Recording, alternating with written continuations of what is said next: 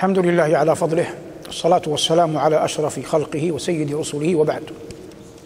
فبحمد الله تعالى هذا ما نحن فيه من الخير من تفسير كلام ربنا جل وعلا. لقاء اليوم عنوانه آيات من عزائم السجود. آيات من عزائم السجود. عزائم جمع مفردها عزيمة. وهي هنا لا تقابل السنة إنما تقابل الرخصة تقابل الرخصة.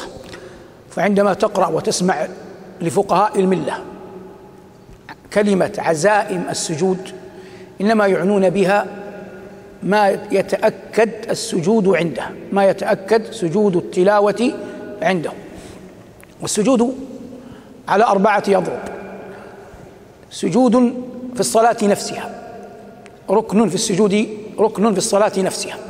وهذا لسنا بصدد الحديث عنه وسجود سهو يقع لأمر ما وقع في الصلاة فيسجد المصلي إما قبل السلام وإما بعده. بقينا في سجودان سجود الشكر وسجود التلاوة. فأما سجود الشكر فلا يصح أبدا داخل الصلاة. يقول الفقهاء يبطلها. لأنه شيء زائد عنها.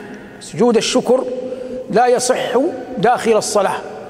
يبطلها عند بعض الفقهاء لأنه شيء زائد عليها. وبعض العلماء يرى أنه أصلا لا يوجد في الشرع شيء اسمه سجود شكر. ويقول إنما هي ركعتان. الإنسان إذا جاءه ما يحتاج معه إلى أن يشكر يصلي ركعتين ولا يوجد سجود لوحده كما يرى. وهذا القول قال به ابن خويز منداد من المالكية وفي مذهب مالك رحمه الله ثلاث روايات في مسألة سجود الشكر. والجمهور على وجود سجود الشكر. وهذا كله لا علاقة لنا بالحديث عنه اليوم لكن قد نحتاج للاستشهاد بشيء من هذا في ثنايا الحديث. لأنني أحاول أن أوصل معك العلم حتى تفقهه إن شاء الله. بقينا في سجود التلاوة. نبدأ أولا بمجموع ما يغلب على الظن أنه من عزائم السجود في القرآن. ثم نأتي للتفصيل. نبدأ بماذا؟ أجيبوا بالمجموع. بالمجموع. يعني نطرح سؤالا. كم سجدة أصلا من عزائم السجود من حيث الإجمال في القرآن؟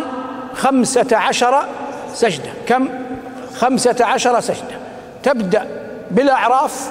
إن الذين عند ربك لا يستكبرون عن عبادته ويسبحونه ولو يسجدون. وتنتهي بصورة القلم. كلا لا تطعه واسجد واقترب. كم؟ أعيد. كم؟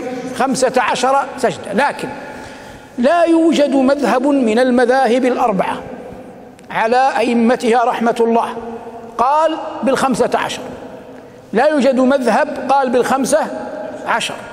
لكن بعضهم يطرح واحدة والآخر يقبلها يأتي الآخر يطرح ما قبله أخوه ويقبل شيئا آخر. لكن لا يخرجون عن الخمسة عشر. هذا مهم جدا واضح الآن؟ نأتي لمذهب أبي حنيفة رحمه الله باعتباره أول المذاهب ظهورا. أبو حنيفة إمام عظيم بلا شك رحمة الله تعالى عليه. والناس فيه على ضربين.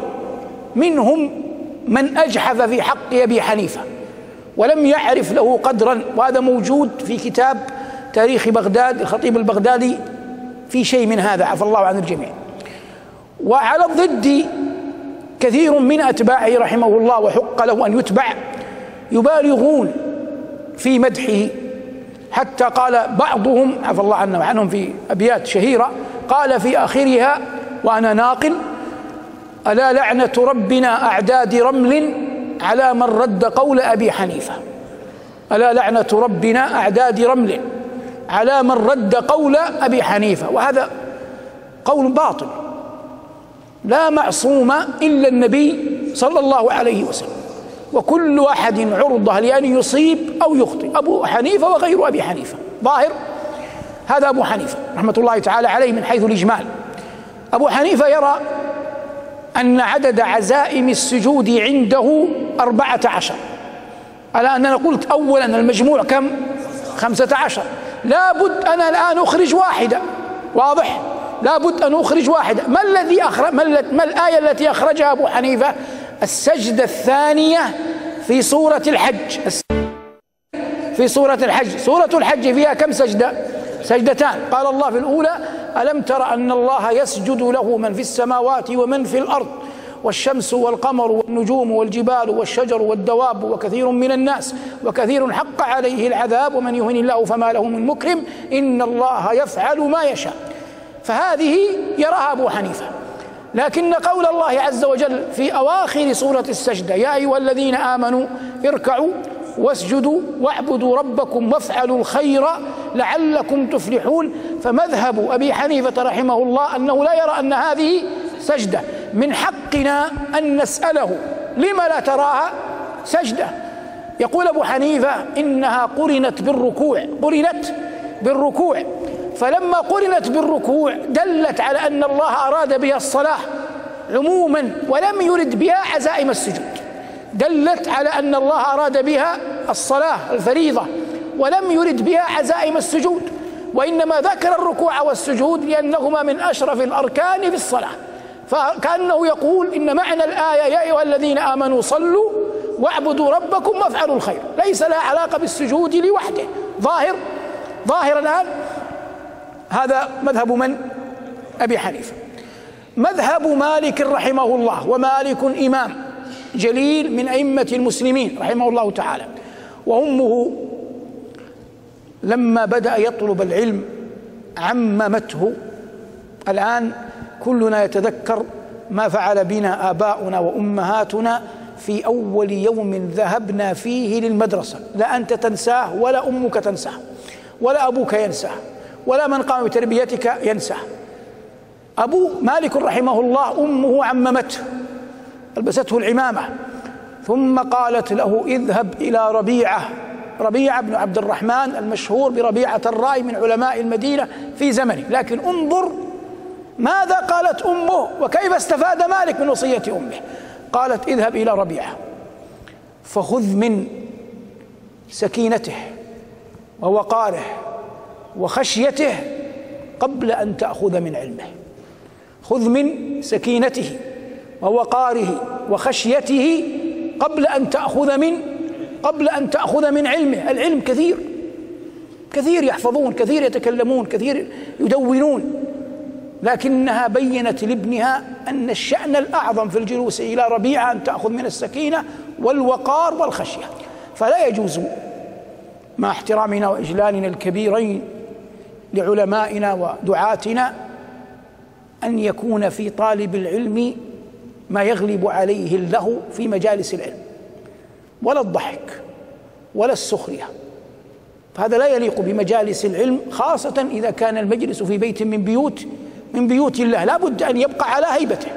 وهذه امرأة تسكن المدينة رأت أكابر العلماء فلما أرادت أن ابنها يكون حقا عالما قالت اذهب إلى ربيعة وخذ من وقاره وسكينته وخشيته قبل أن تأخذ من علمه. فطن مالك فعاش في حلقته مهابا حتى قيل فيه كما مر معك كثيرا يأتي الجواب فلا يراجع هيبة والسائلون نواكس الأذقان أدب الوقار وعز سلطان التقى فهو المهاب وليس ذا سلطان. رحمة الله تعالى عليه. نعود للدرس. قلنا مالك رحمه الله يرى أن ليس في المشهور من مذهبه. أن ليس من عزائم السجود في القرآن إلا إحدى عشرة سجدة. إذا مالك رحمه الله من الخمسة عشر أخرج كم؟ أخرج أربعة. أخرج السجدة الثانية في الحج. فوافق من؟ أبا حنيفة. فوافق أبا حنيفة في أن السجدة الثانية في الحج ليست من عزائم السجود. وأخرج سجدات المفصل. سجدة النجم سجدة الانشقاق سجدة العلق سجدة النجم وسجدة الانشقاق وسجدة العلق. كان مالك لا يرى أن هذه الثلاث من عزائم السجود. لا يرى أن هذه الثلاث من عزائم السجود. بعد مالك الشافعي رحمه الله. الشافعي رحمة الله تعالى عليه والإمام أحمد اتفق في هذا يرون أن عزائم السجود في القرآن أربعة عشر سجدة. إذا ما السجدة التي أخرجها الشافعي وأحمد؟ ليست السجدة الثانية التي في في الحج يرونها سجدة. أخرجوا السجدة التي في صاد. وظن داود أن ما فتناه فاستغفر ربه وخر راكعا وأناب. يقولون يعني الشافعية والحنابلة هذه سجدة شكر. سجدة شكر وليست سجدة تلاوة. يعني سجدها داود عليه السلام شكرا فلا تسجد. يرونها سجدة ماذا؟ شكر فلا يرون السجود فيها في الصلاة. على قولهم هذا. الآن نعود لتأصيل المسألة. عند بعض الحنابلة والشافعية لو أن أحدا قرأ وظن داود أن ما فتناه فاستغفر ربه وخر راكعا وأناب. فسجد. يرون أن الصلاة الصلاة ماذا؟ باطلة. لماذا باطلة؟ لأنه زاد في الصلاة. يرون أنها سجدة ماذا؟ شكر. يرون أنها سجدة شكر. قال بعضهم لو كنت تبعا لإمام وسجدها لا تسجد. حتى قال بعضهم أنا أتكلم عن خلاف فقهي لا أتكلم عن رأيي. حتى قال بعضهم لو أن أحدهم وهو إمام سجدها لا تسجد فارقه في هذا لأنها سجدة شكر فتصبح زائدة عندهم في الصلاة والعلم عند الله. هذه أيها المبارك من حيث الإجمال ما يسمى بعزائم السجود. يسجدها من يتلو ويسجدها من يسمع التلاوة.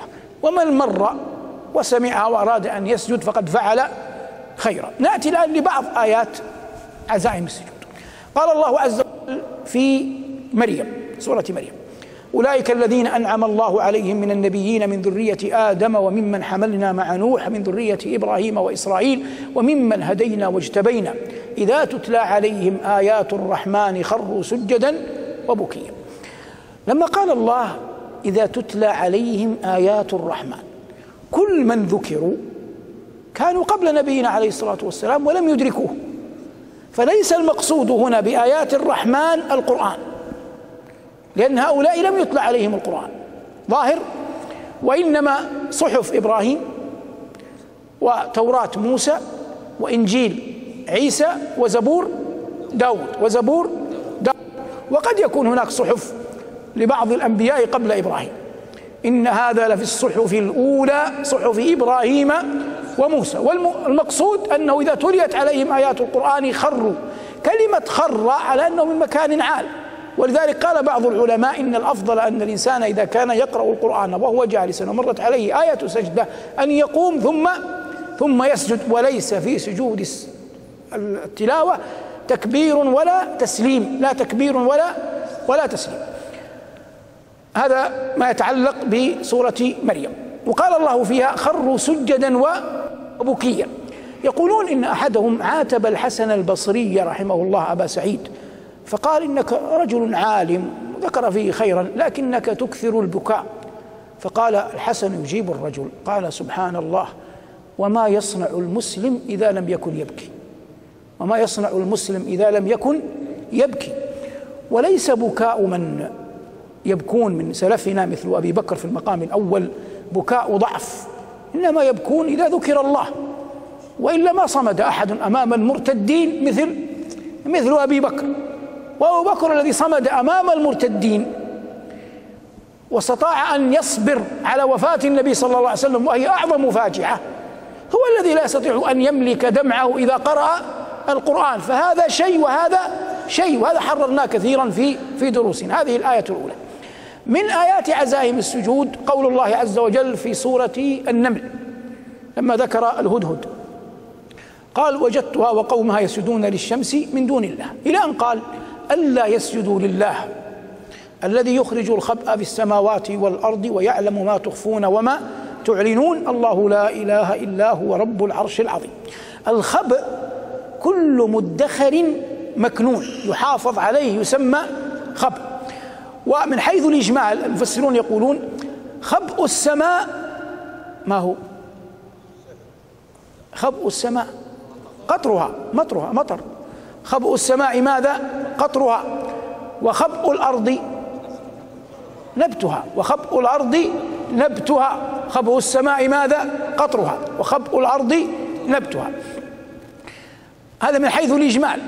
وكل شيء يحافظ عليه ويدخر يسمى خبأ. قال مهله الربيعة في رثاء أخيه كليب؟ على أن ليس عدلا من كليب إذا برزت مخبأة الخدور.